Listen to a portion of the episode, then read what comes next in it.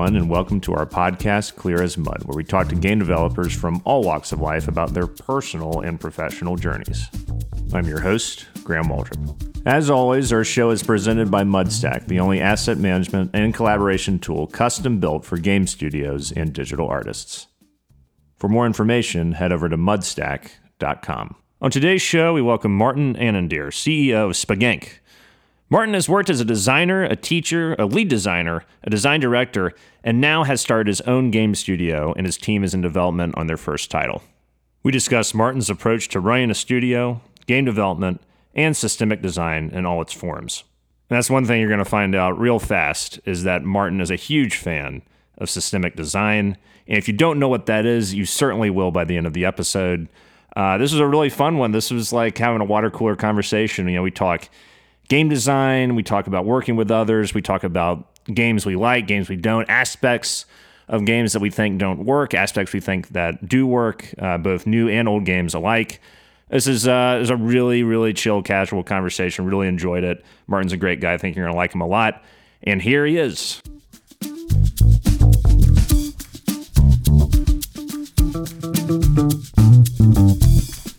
So, Martin, while while we were getting ready here and going through you know pre-show audio tests and things like that, you said uh, this was not on my my outline, but you said you're a cynical bastard. Can you describe? can you describe to me why that is? Um, I, th- I, think if you do anything for a certain amount of time, the, the, a number of bad experiences will outweigh the good experiences. I mean, or at least that's that's how I see it. so that's where the cynical comes from, yeah. I suppose. Yeah, no, I can I can relate to that. I think it's it's funny, especially in this uh, in this industry, when someone gets started and they're bright eyed and bushy tailed, and then they've been in the trenches for a year or two, and it's just d- demeanor changes. You know, you yeah. know, shit gets real. yeah, I, I, remember because I studied I studied game design at at, uh, at a vocational school in Sweden, um, and and I remember thinking that oh the the non-serious students finally when I get into the industry everyone's going to be awesome and serious and professional. And and you know you have this vision of the the industry as a glorious place. And I mean it's just people ultimately. Like you'll you'll find the same kinds of people that you maybe didn't like at school. You'll find them in the industry too because it's it's people. And sometimes it's personal chemistry. Sometimes it's something else. And uh, I mean, it's just. I think that when you grow, grow older, you sort of learn that that's just the way it is. It, it's not. You can't change other people. I also think too, because I, I, definitely related to, to to that sentiment about being cynical. Just because I, I, I find myself the older I get becoming more cynical towards some things, but I also have found that um, within that cynicism, there can be optimism. There can be you can learn from that and be open to things. It's a weird sort of juxtaposition. I don't know if you've experienced uh, a similar thing or not. I, I think that part of the cynicism is, is is a want for change. Like you want things to be different. You want to work in different ways. You want to work on different kinds of projects. You want to do maybe maybe if you're not doing programming, you want to learn programming. You want to change things. I, th- I think that part of cynicism can can come from maybe even frustration. You're not being you're not able or enabled to to do those changes and at least that's that's sort of how it's been for me because I've, I've always had very strong opinions. And and if you're if you're sort of have strong opinions and you feel that there's no I don't know uh, responses or or even like any avenue for you to actually express them then then then that causes cynicism. Did Wayne Change sort of inspire you to want to start your own company? I think I think I've always wanted to to sort of make my own games. If you if you if you see the difference, sort of because I mean I've worked on games for I've worked with games for 16 years, but making my own game that's a different thing like like i'm responsible for that instead of being one out of hundreds of people or even one out of 20 people when someone else calls the shots I mean, if, if this project fails, it was my fault, or or maybe bad luck or whatever it was, but mine in some, in some way, like creatively. Like even more than that, like working with people you believe in and being part of a thing where you are where you're a central central role, where you have a central role, and I think that's always been a drive for me. Like I've wanted to make certain kinds of projects, uh, certain kinds of work with certain people that I really liked working with, and and yeah, and then uh, the opportunity sort of presented itself. What was the opportunity? I've been doing a lot of different kinds of things. I've been doing like I've been a studio manager. I've been pr- doing programming. I've been a game designer, design director. But a random phone call I received once was was basically like they were asking for a reference for a previous employee, and that basically led to a discussion about what was going to become our current publisher, Kind of Brave. Um, and because they were looking for studios and they wanted people to pitch um, to them uh, before they had started. So I decided to do that with a f- couple of friends, and uh, because we had wanted to start a studio and we had sort of aligning visions of, of how games should be made and what kinds of games we wanted to do. Um, and we pitched it, and we started in that studio actually a year ago. Um, so December first, my my co-founder started, and I started January this year. Wow, that's really cool. And what kind of what kind of projects did you guys want to make? What did you align on?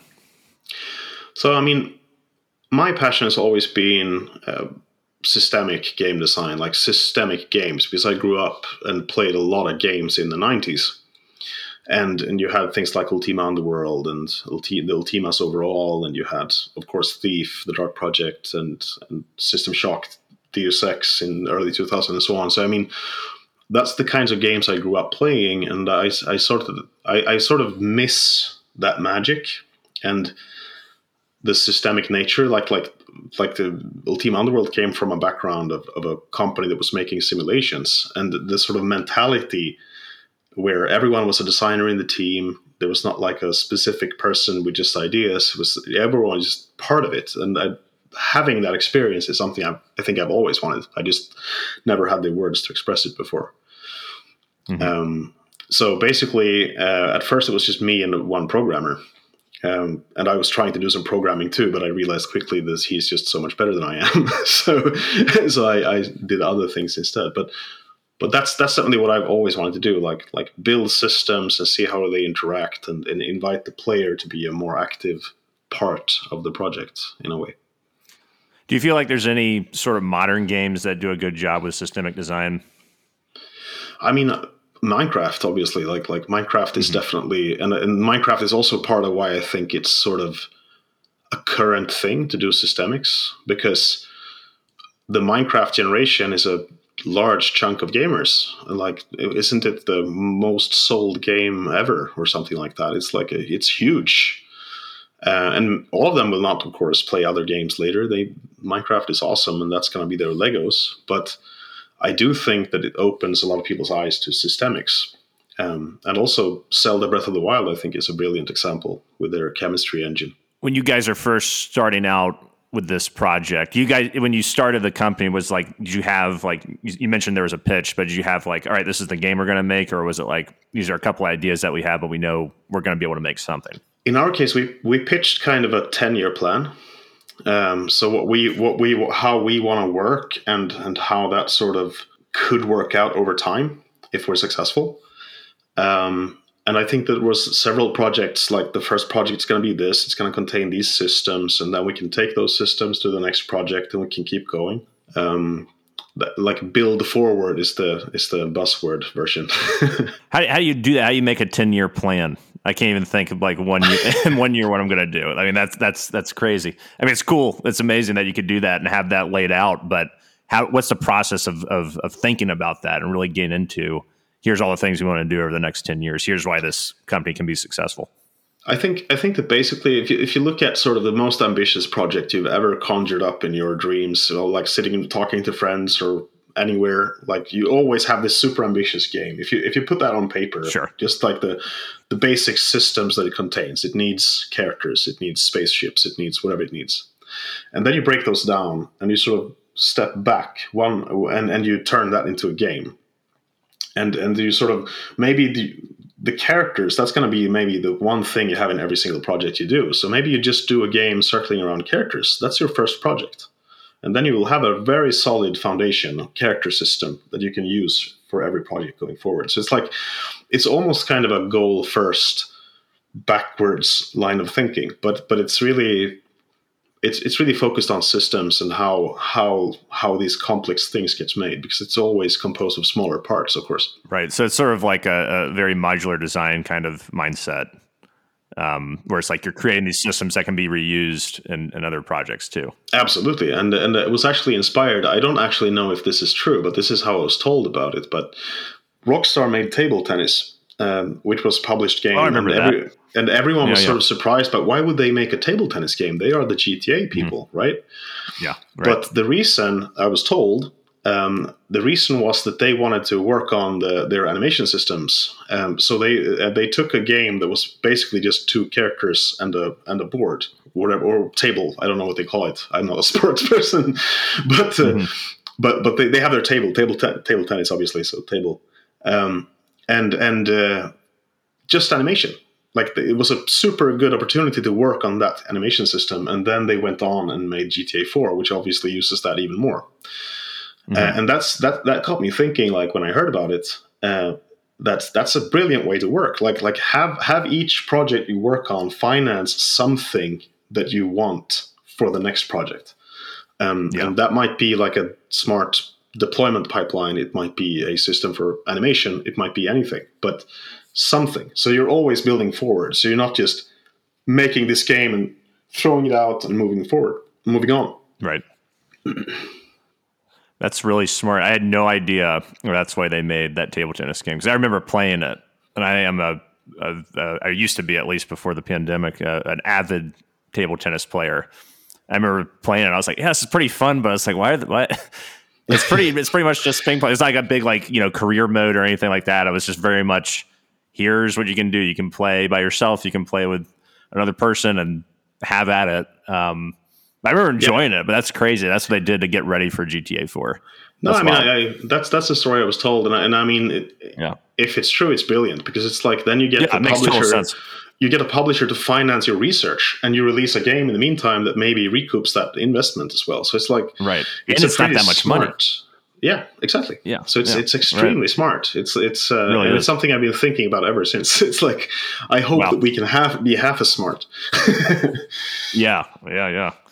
That's that's really cool. So, what's been the process like of of getting this thing off the ground and and hiring people? And I think another thing that's always really important, especially in uh, today, is is cultural identity and and the the identity of a studio.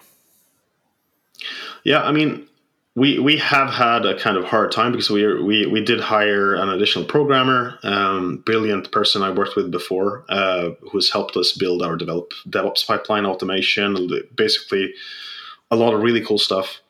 Uh, we also hired a technical artist that's been working with us, but we've had more problems sort of finding art people to work with overall because it's uh, Mm. because basically everyone. I mean, there's this right right brain left brain kind of conflict, um, and I think that I frankly can't talk to artists. Like I don't I don't understand their language, and they don't understand me. Mhm. So it's like if you talk about things like say procedural generation, or you talk about systemics, or you talk about these things, a lot of artists will will sort of feel that they lose control, or they will be very reluctant to sort of see it through because they I mean they've seen all these bad examples. They they and that's what they know usually. Um, and I mean, in today you have Midjourney and all these kinds of things that also causes controversy. So it's it's really, for me, it's like I get super excited about these system these systemic things, but I can't really communicate them to an artist. So for us, it's like Mm. the the art director we're looking for. We need to find someone who who can own that the way we own the systemic stuff, and who gets excited Right. about the same things that we do. So, what do you think you, you guys need to do better in, in that search? Then, if you if you're not, or just in terms of communication with with potential hires. I think I think in a way we need to find someone who sits down with us and says, "Look, this is what you need. Shut up." Right. Yeah.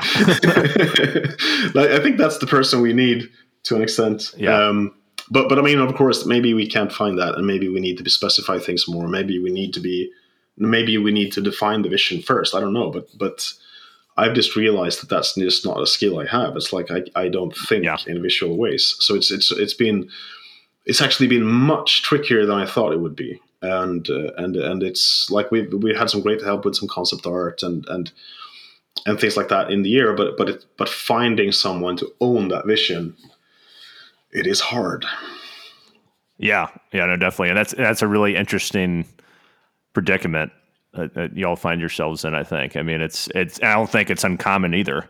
No. Um, I know was talking to someone a while ago who had started their own company and also was a programmer, and uh, he had a hard time finding artists that could really bring what he wanted to life as well. It seems like yeah, it's uh, it's one of those things that definitely takes longer than you think it will to really find someone to really uh, hone that vision. Yeah, and, and I mean, otherwise, we, we have a plan where we don't really want it. We didn't want to ramp up too fast, so we didn't want to have more than one extra employee spread out over a certain number of months, and we didn't want to like mm-hmm. we wanted to spend the whole of 2022 prototyping basically. And and that's what we've been doing, and and we've sort of come up with this. I think it's a five step or six step process where, first of all, you do do throwaway prototypes uh, which is mm-hmm. like, look, this is how our control scheme could work, for example. And then we discuss that and we implement the thing that makes sense. And then then we do something we call proofing, which is we build a very rough, good enough prototype of a subsystem. Let's say that we, I don't know, uh, like a walk cycle simulator thing, right. let's say, mm-hmm. whatever it might be. Uh, and we look at that, and if it works, uh, we write a long list of improvements um, and then we move forward to the next one. So we just keep proofing as many systems as possible. Um, but then a lot of programmers get tunnel vision. so yeah, so you, so you, to avoid tunnel vision, you sort of take all those things, and that's the next step is to merge them together and see that they work. And then you keep doing this in cycles. You know, it's it's an overused term, but finding the fun is just so important in in game design, as you know. And and like if you don't do that, I don't care how great your art looks if your game sucks. If your gameplay sucks, it doesn't really matter. Like it needs to work together, right? The art needs to support game design and and make sense. And art is extremely important. But if your if your game isn't fun to play, it really who cares? Absolutely, absolutely. And I and I think I think fun to play, interesting to play. Uh, the cool thing with systemics is that you get you basically you ask the player to experiment and ask what if and try things and do stupid stuff and yeah. and then you just allow it. That's that's really what it's about. Right. like let letting go of, of the sense of authorship that that uh, that many other kinds of games uh, thrive on. Yeah. I think uh, like emergent play is so much fun where that that ha- that can happen. Uh, we made this a lot of people who, we, who i work with now we made a, a project together indie title. Um, and we had it was sort of like an it was an RPG, and it was it was cooperative, but also had a competitive element to it as well. And we had these items, and uh, we had this one called a portal, and someone in a playtest uh, basically changed positions with a player in midair while they were jumping off a cliff and killed them with a portal. It was like a, it was like uh, they were able to switch places like that. We, like, we had no idea someone could even think about doing that. That's the coolest thing ever. Like I think when people find ways to not really break your design but enhance it with that emergent yeah. those emergent moments are just priceless. I mean, there were there were whole communities that were basically just shooting the warthog in Halo with a bunch of grenades, like like trying to do a trick trick explosions. Right. Um, and, and, I mean, that was just the consequence of one grenade detonating another. Um, but I, but I, I love that stuff. I, I, I think that yeah. it, it's some of the best some of the best things games can offer is stuff that's was usually not intended. Yeah, where it's just really unexpected. So I imagine you're not really as as into more uh, cinematic based games. Uh, Last of Us, Uncharted, etc. Things like that, where it's it's uh, there really isn't an emphasis on the the systems as much as as the story or or uh, sort of creating this experience where you keep, you don't really have a ton of opportunity for for those uh, those emergent moments. I, I, do play them, and uh, because I mean, I, I, I, do think that some level of, of game literacy is important, especially if you aspire to be a game designer. Yeah. Um, but but I mean, I de- definitely like like I, I think I think so. Basically, look at I look, I look at it as a scale between authorship and emergence, and you can't really mm-hmm. have both. Like you have to choose where on that scale you are. and and I mean, definitely uh, games like The Last of Us Part Two is, is very much on the extreme authorship end. Like this is yeah, this is sure. th- this is a specific story being told. Like I even did some experiments when I was playing it because I'm uh, a cynical person, like we said. Uh, right. and, and, and, so, for example, there's there's a scene where you're where you're. I'm trying, I'm gonna try to avoid spoilers, but there's a scene where where there's two characters fighting, and you're playing one of them, and, and I didn't actually want to fight. Like I felt, hey, I don't want this Oh, character yeah. to win, so I just put Yeah, down the at the end, controller. right? And yeah, exactly, and then and then, and then you die and checkpoint reload and restart the fight, and you, you just have to. Like, there's no choice. It's it's like Right.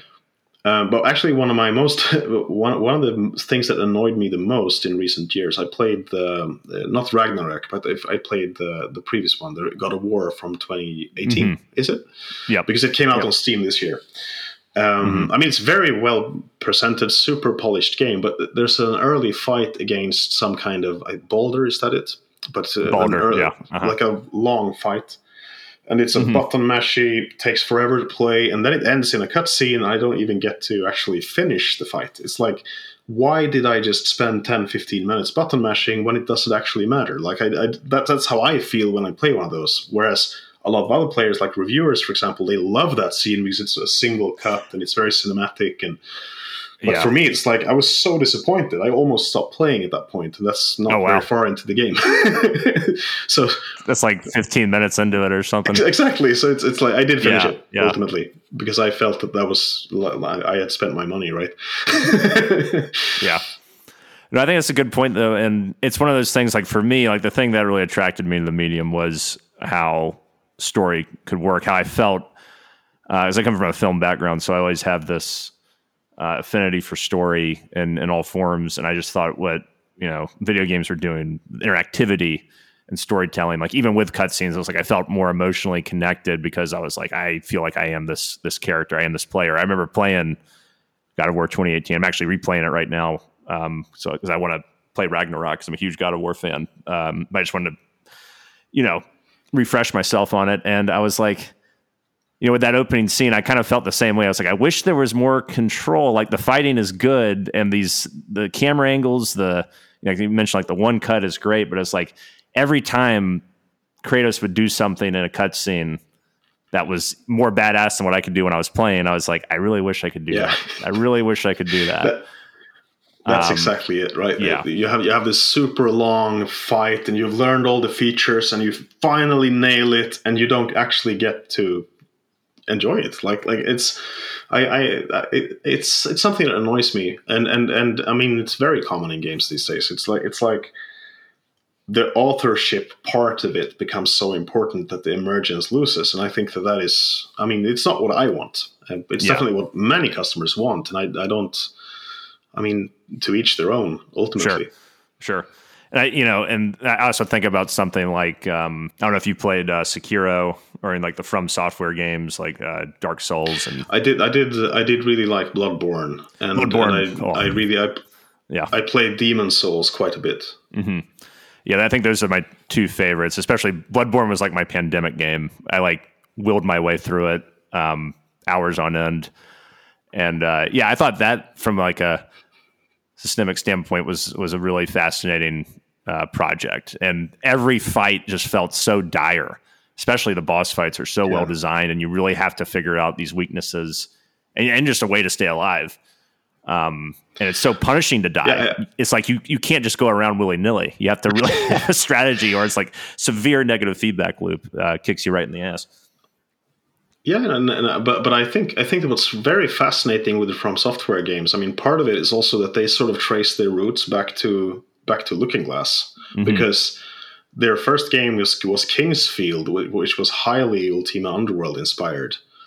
So I mean, they they do have this, this sort of history of systemics, and I think I think when Demon's Souls came out, and you had diegetic abstractions of everything that you would normally have in a lobby menu or something. I, I thought that was absolutely brilliant. Like Yeah. like they they they made things immersive that are usually tedious with the soapstones and like the invitations to aid and invade and all those features was really really really cool. Like Yeah. that part of it was ama- amazing, I think, and also also the fact that they don't really have like a difficulty. Instead, you're if if you feel that it's too hard, you can grind. I mean, you're Yeah. you're able to sort of regulate your difficulty level. Um, so so, uh, I mean, is it a hidden trick that you can train to get better? No, but but uh, but it's a, it's I think it's a fascinating game series because usually what people take away from them is that they are hard, but they're just extremely well made. Yeah, it's, it's like, so well made. Um, I definitely yeah. recommend uh, Sekiro if you haven't played it. It was like their samurai game they did in uh, I can't remember 2019 or something. And there's no real RPG elements, but it's got that same challenging combat, same challenging bosses, and where you feel like you're just in total control of the action. And the and the combat's some of the the best I've ever played in a game. Um, where I put such an emphasis on defense and really timing your your parries and and things like that. Where it's like if you don't do that, you will just get absolutely obliterated. Um, and when you when you win, when you beat like especially when I beat the final boss, I had to kill him four times without dying, and, uh, and his health would just keep regenerating. But that last time, I was like, I almost cried. I was like, this took so long. This took like 150 times but it was so worth it. like I don't get that reward if, from what, yeah. what if what if you would have the cutscene as you kill it, right? and then yeah. and then it and it wouldn't have mattered. right, it wouldn't have mattered as much um, because it was like, man, I, I, was like, I did all of that. I did all of that. Yes. Um, and it, it, just those games. I feel like I haven't played Elden Ring yet, but I feel like those games overall just reward the player so much. You feel such satisfaction from and they and they don't really help you like you were saying you're thrown into the deep end you got to figure it out and I, I just yeah. love the way they make they make, feel like they make games for a completely different decade in terms of like the way they're designed which I love I, I think it's I think they're extremely fascinating. Like I have not played all the Dark Souls games because I got kind of bored uh, yeah. with that formula. But but but that's I mean I play play a lot of games, so it's like playing the second and third one was kind of they might be absolutely brilliant games. I just don't know because I, sure. I didn't have the patience for it. But but it's uh, Sekiro. I should I definitely try. Um, it's totally different from I, like there's no RPG stuff, which I'm not a huge RPG fan, so I love that. I was like, all right, I'm just this dude, and I got a samurai sword, and let's go. That's that's pretty much it. Um, and you just learn things along the way about how to like just play the game better. But still brutal, absolutely brutal in terms of uh, in terms of how it's designed. Yeah. yeah. No, I, I, think I think it's I, I, think the coming 10, 20 years, I don't know how much time, I don't know when or anything, but I do think that systemic stuff is definitely coming back. I think I think people want those kinds of games right now. Yeah. Like even if you look at Roblox and what kids play, like my I have two kids, um, and both of them play a lot of Roblox. The way they interact with games is is kind of different. It's like it's almost like it's a playground, like an extended play, extended reality. And there's so much stuff in Roblox that they can just switch around if they get bored. It's like it's very it's a very different kind of, uh, of, of of play, and I think it's fascinating. It's like it's entirely make believe, moving in the social interaction, like playing hide and seek, for example, even though it's not even a hide and seek game. And it's very, I think it's very interesting, and that's that's systemics, right? It's what right. it is. They are they are sort of expecting that level of simulation and pretending it's there even when it's not. Um, so, so I think that people growing up in the coming years, they will they will definitely engage with that kind of content. I think. I mean, there's always going to be room for cinematic, high course. production quality, yeah. cool stuff, right? Mm-hmm. That's never going to going to go away. But but but I mean, Nintendo has always been a very good producer of systemic games, and and and they are always selling millions of copies. So it's I I, I it sort of blows my mind why why not more people try to engage with systemics. Yeah, yeah, but I also think that's a good thing that the the industry is so diverse in terms of the offerings. It's like there, I, I truly believe at this point, in terms of where things are, there is actually something for everyone, regardless of what you're interested Definitely. in, which I think is eh, which I think is great. I think the strength the industry has is exactly that. But but I do think that there's an issue with with sort of what the mainstream thinks games should be, and and what they can be. Like a, a, a friend of mine, he, he said a thing that I often think about. It's like when you sit down to talk about a game and you talk about, say, camera perspective, you always start using these expressions like first person, third person, right. whatever it might be. Um, but every time you do that, you sort of eliminate all the all the alternatives. It's like, what if you want to do a dueling game, but there's a frog perspective camera thing? Like, like there's no word for that, so you're not going to think about it. Yeah. So, so and I thought that was such an interesting perspective because it's like if, if, if, if you switch things around and you try not using those expressions, I mean, technically you can do whatever you want with the camera in a game. You have full control over that camera. So you can try things that are never done anywhere else and that's just the camera. You can it, it applies to everything. Yeah. So so I, th- I think I think the games games are such a fascinating medium because we we got stuck sort of mimicking Hollywood way too early. Yes. like right in like the late '90s, it really you know like Metal Gear Solid and uh, Final Fantasy. It's just kind of like, all right, now here comes the Hollywood influence, which I'm more jaded on now. Like that's what, like I said, that's what really got me into into games. I was like, oh man, this is like cinema and games together. This is great, but I also think it's limiting for the reasons we talked about. But I also am just searching for like that one game that would be great if you can tell a story fully through interactivity without. And, and I know there are games out there, but I just don't feel like that that do that. But I don't think we've we've hit that point yet where it's like without like cutscenes and stuff, and you're just feeling every second. You're doing things every second. Is it a spo- Is it okay to spoil a game that's 23 years old? Sure.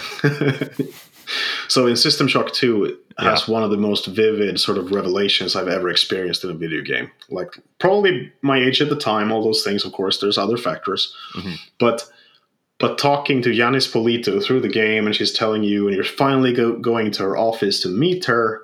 You walk in there, and you find a dead a corpse, someone who's blown their brains out uh, in the, in her office, and you realize it's her. The wall, the wall falls down, and there's the evil AI that's tricked you all along. Mm-hmm. And and and I mean, you ne- it's there's no cutscene.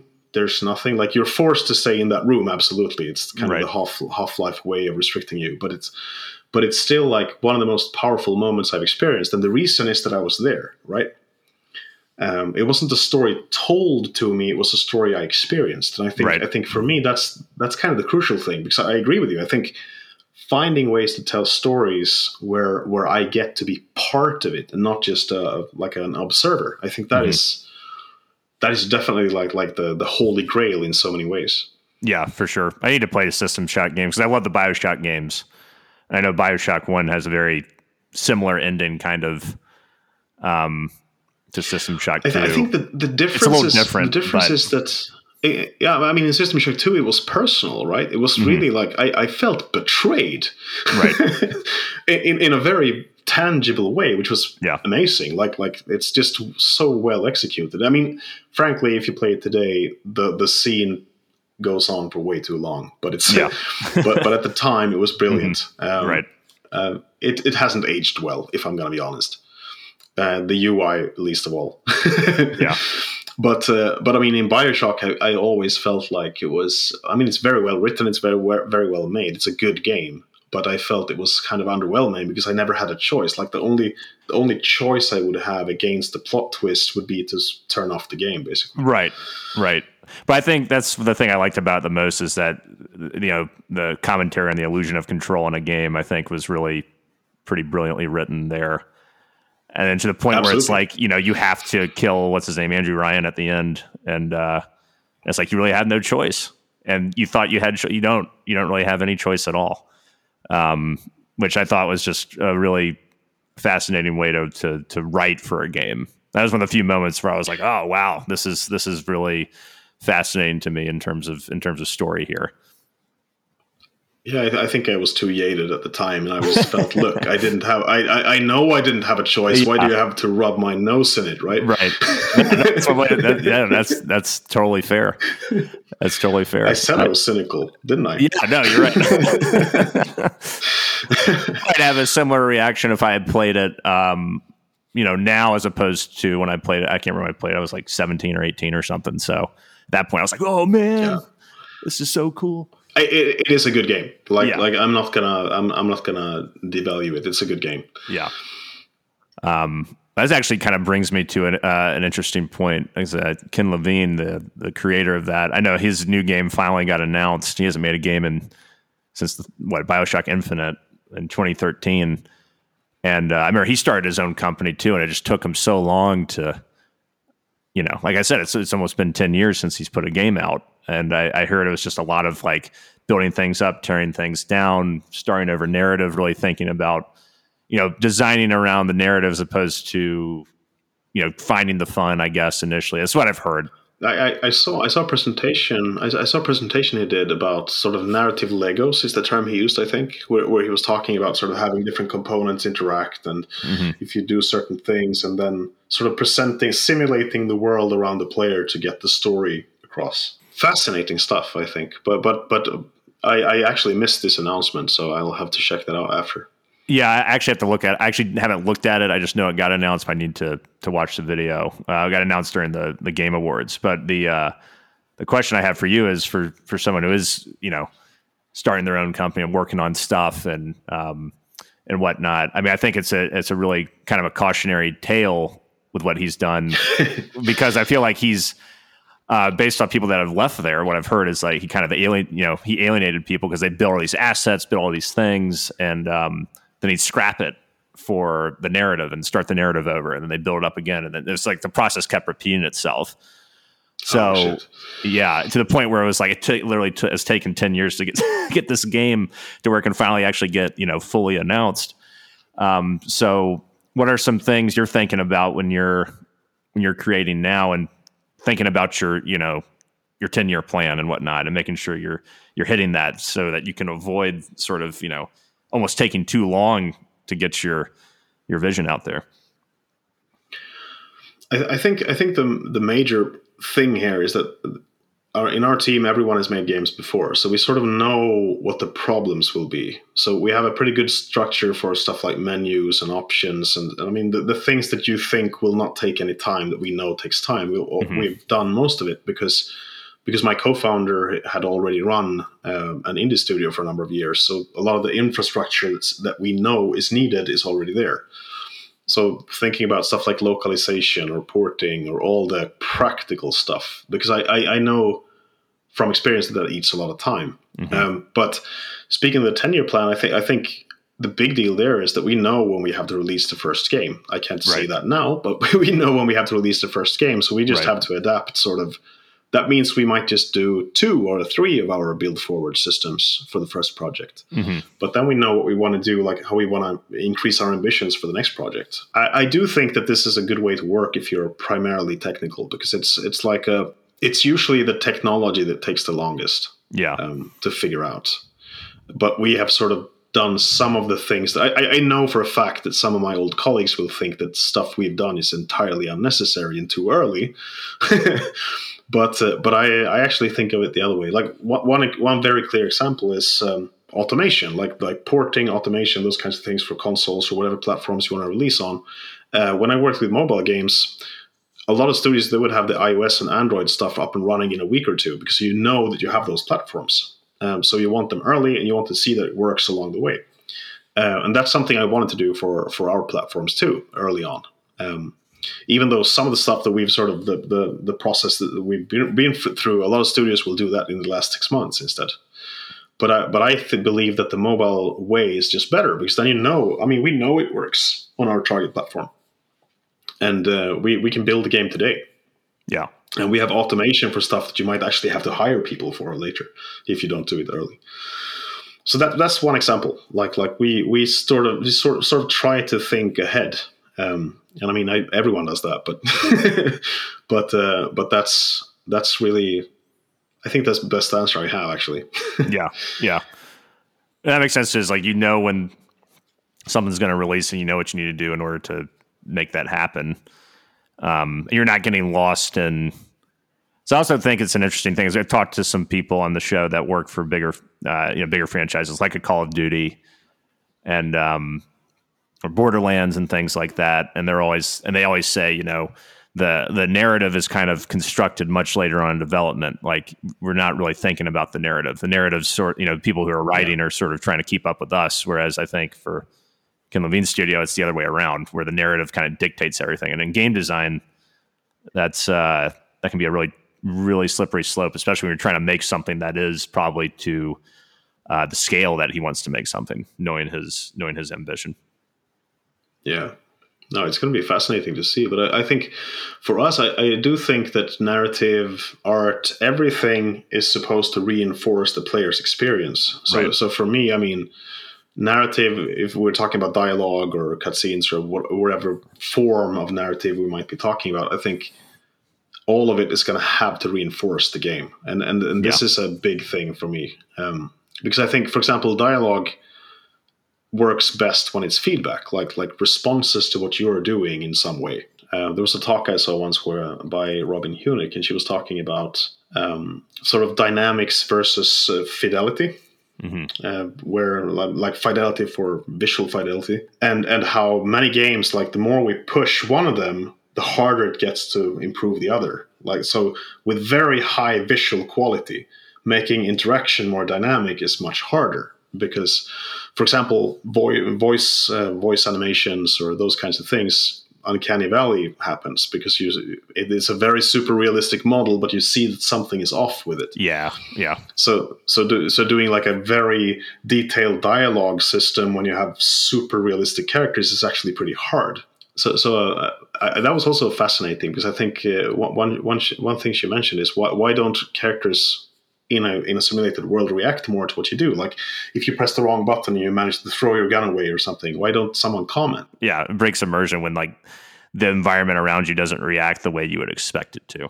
Exactly, and, and and for me, like one of the worst things I know uh, when dialogue is not responsive, it's trying to tell me things. It's nag lines of different kinds, like, "No, I think we should go through this door. Maybe we should open this door. Maybe the red door is important." You know those lines, right? I hate them. It's like it's like it's it's it's. Look, I'm gonna find the door because it's literally the only place I can go. Yeah, that, that was happening to me the other day with uh, with God of War 2018. Uh, the the Atreus was like, "Dad, we can go over this bridge over here. It's over here." And I was like, "Oh, yeah." It's also like, let me figure it out. I'd, I'd rather figure it out than have someone tell me. And also, I'm Kratos. Like the kid shouldn't know more than me.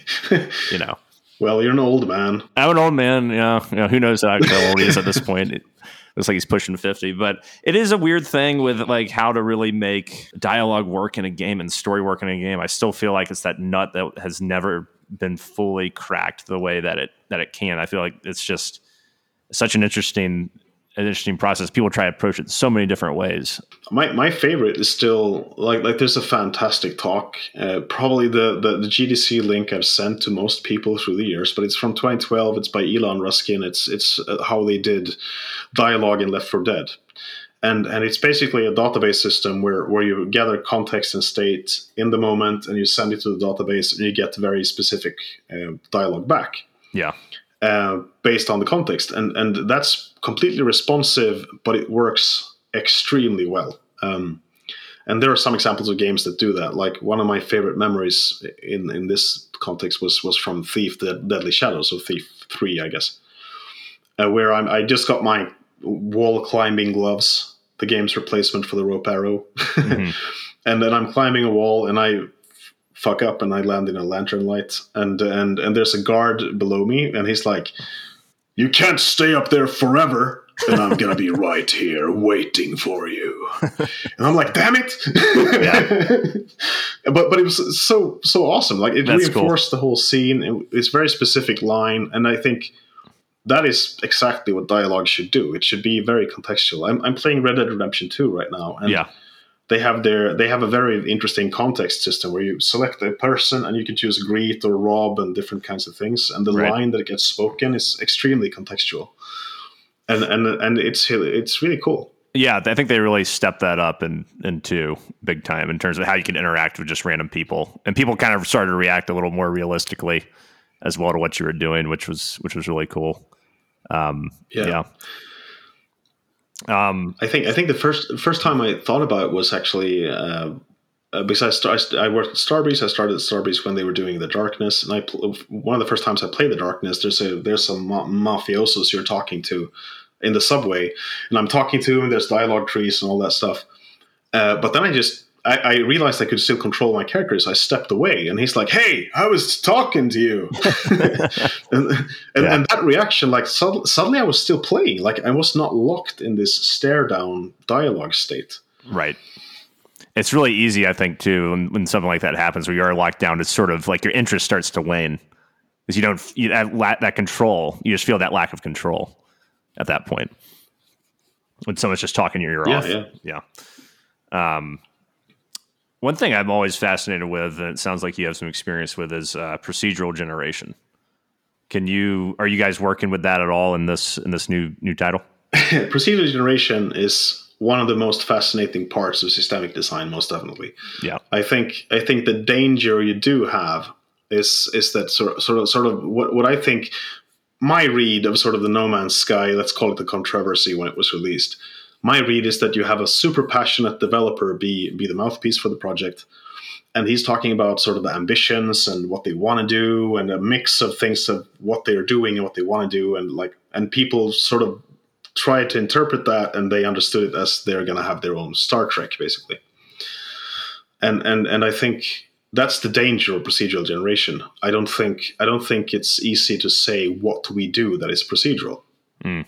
But um, the simple answer is yes. But yeah. uh, but I wanted to have that caveat there because it's like um, you can do this in so many different ways, and and we we have sort of uh, an idea where where there's a spectrum. So basically, we can go from having something be generated. Let's say we have crossroads or whatever it might be. Uh, to being completely authored, so like a set piece right. place that you visit in the game. Mm-hmm. So it's very. Uh, there was there was a great designer. The name eludes me right now, but uh, she said that um, you should you should always sort of spice your procedural generation with handmade set pieces, simply because it will f- make everything seem better. Mm. How do you um, combine that? I think though? that is a great idea. Yeah. How do you combine that though, where you do have like the procedural generation, but you do have something that is handmade mixed together? I mean, let's say that you are traveling in some kind of open worldish game, mm-hmm. um, and you're going along a road. I mean, the road will basically look the same. It doesn't actually matter if it turns right or left to you as you're playing but then maybe you come across like a tower or a or a skyscraper or a or a hovel or whatever it might be, a building, and there's a, a, an event there that plays out where someone is throwing out the their spouse and really angry and throwing out the chairs and the luggage after them, and that could be a scripted event in that mm-hmm. procedural environment. So I mean, mm-hmm. that's really what it's about. It's like like having proceduralizing the right things is what it's about. Like the, the intersection that turns right or left doesn't matter as much that you can proceduralize, but the events and the behavior of the game that should be more carefully constructed. Yeah. Uh, so uh, basically, like the, the logic we've been talking about is kind of like a Magic the Gathering booster pack. So if you open one, there's going to be one rare card, there's going to be three uncommons, and whatever the statistics are. Um, and that's kind of how it is. Like you might have 11 or 12 standard intersections but then there's going to be a few interesting events and maybe then there's like the the treasure trove or the very special place that you can find. Yeah no, i think it's a that's a great way of looking at it and probably a great way to to go about making it because i think with no man's sky i haven't played it but I've, i feel like i have after watching way too many videos and and things like that. Because I remember I was excited for it, but when it came out, everybody hated it, and it was like, man, this this really didn't work. And then it, I think it's gotten better over the years, but I kind of lost interest.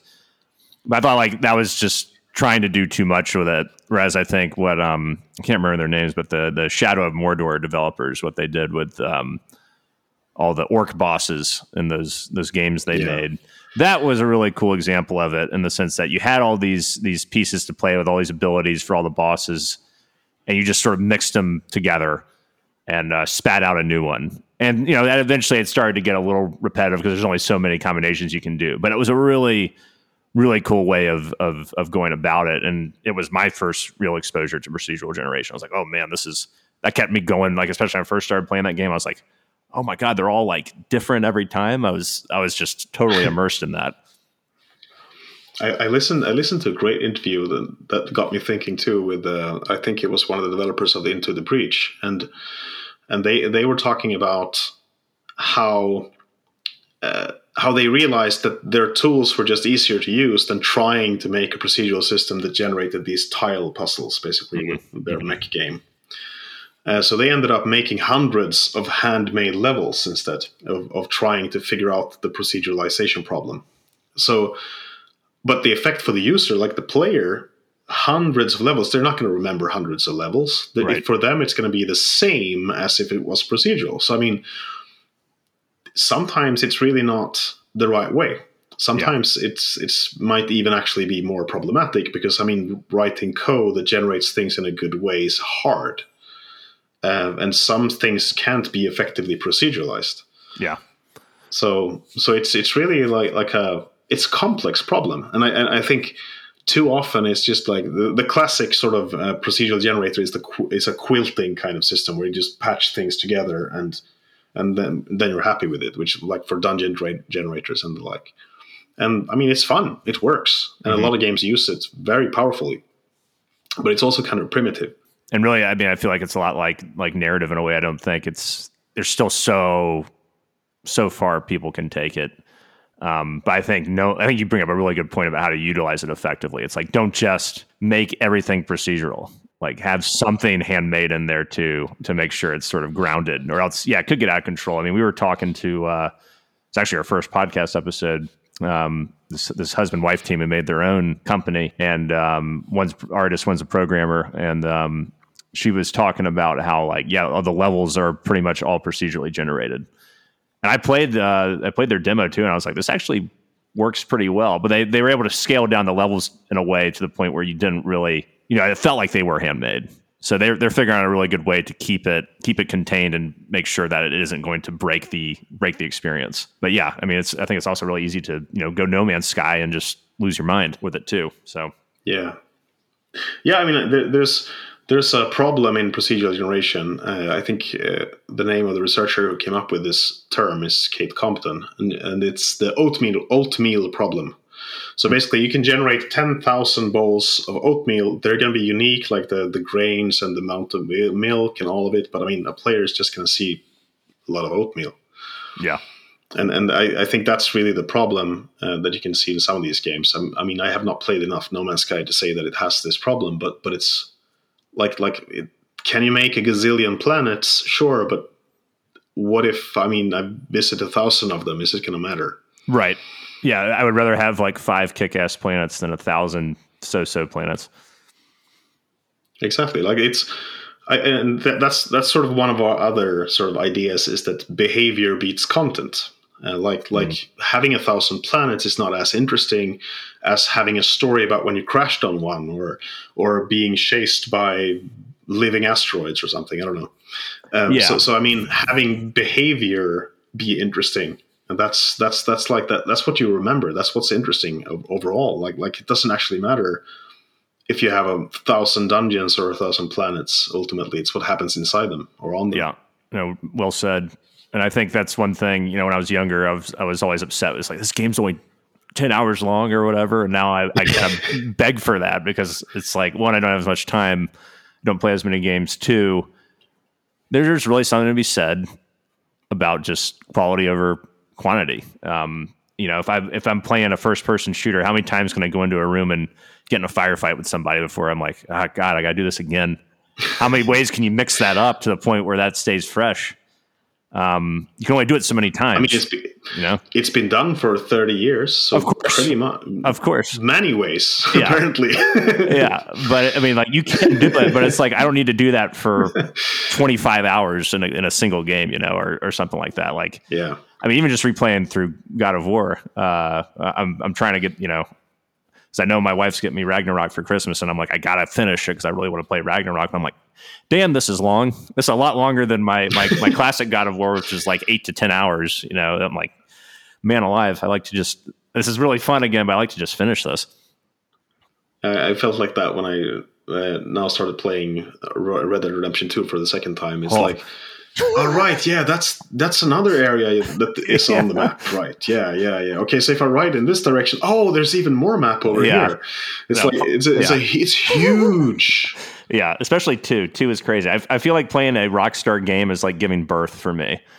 Uh, I, it takes me like nine or ten months to beat like every single one that I actually play. It's uh, Grand Theft Auto Five took me like four years. Um, I mean, it, it's like wow good God, there's just so much. There's so much you can do, and it's so easy to get lost in it. Um, but it's but it's also a game like Red Dead Redemption 2, which is the one I have freshest in memories. Like mm-hmm.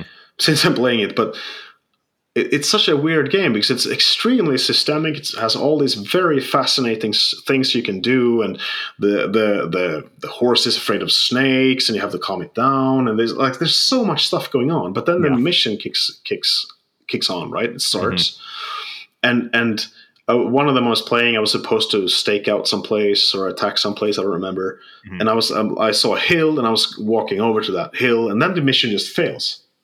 Like you huh. walk too far away or something. Yeah, yeah. And I'm like, what? What?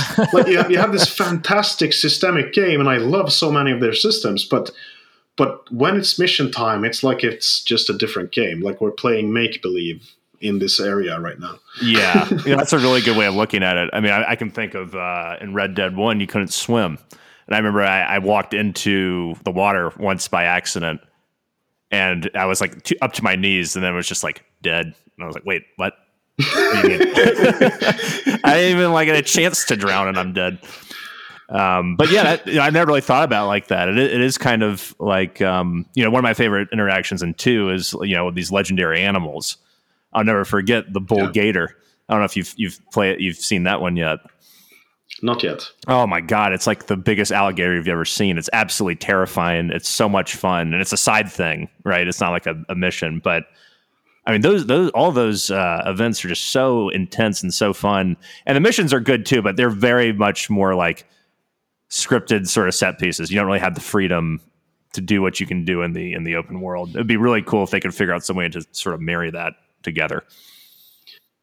Yeah, I was I was listening to an interview I think with Todd Howard from from uh, from Bethesda, right? Mm-hmm. Uh, and he was talking about the the they want their games in their games like when you're playing a mission every all of the simulation is still running they don't turn it off so mm-hmm. weird things can still happen when you're playing a mission for example yeah and it, it, it, really got me thinking about sort of the, the games i did play in the 90s like ultima for example ultima 7 and those games because that was basically a world simulation. Like like it, it, didn't really care. Like it had a story and all those things, absolutely, and that was what is what it was about. But it was mostly a world simulation. You could just, I don't know, you could bake some bread. You can do like, just random shit. Yeah. and and and and I think that that is so, so fascinating because it's like it goes back to to what what got me excited about video games when I was a kid. Like like and and and Red Dead Redemption and some of these games they almost have it. yeah, very close. So it's uh, it's fascinating. Like like I, I, I read a really interesting. Sorry if I interrupted you by the way. Oh no, please. No, I, I read a very interesting. Uh, I think it was Reddit thread or something like it, or forum post something. But it was someone complaining about Ultima Seven specifically, which is one of my favorite games of all time. Mm-hmm. And and and I realized why, but because this was a, a, a, much younger person than myself who was playing who was playing Ultima Seven, and they were so annoyed because they just kept filling their backpack with stuff, and and they didn't need that stuff. Like, why do I need a seven candelabras or whatever it might be? And I realized that that's because they're playing it with a modern mindset. If you play Cyberpunk 2077, you you're gonna vacuum clean the environment of anything that's not I don't know that's interactive mm-hmm. because that's how you play modern RPG. But in Ultima 7, everything has its place. Like like I don't need a candelabra if I don't need light. I don't I'm not going to pick up this bucket unless I need to transport water in it, right? right? So you just picked up too and, many and, things because yeah, no, I got it. Ex- yeah. Exactly. so, so, suddenly, suddenly you're playing you're playing yeah. an old game that is world simulation, and you're playing right. it by vacuum cleaning it of loot, which is going to be everything that that's not soon shut. Yeah. Well, that's really that's really interesting to me because that's that just says so much about how we interpret games um, and how we think games should be designed. That's fascinating. Yeah. That's really fascinating to me.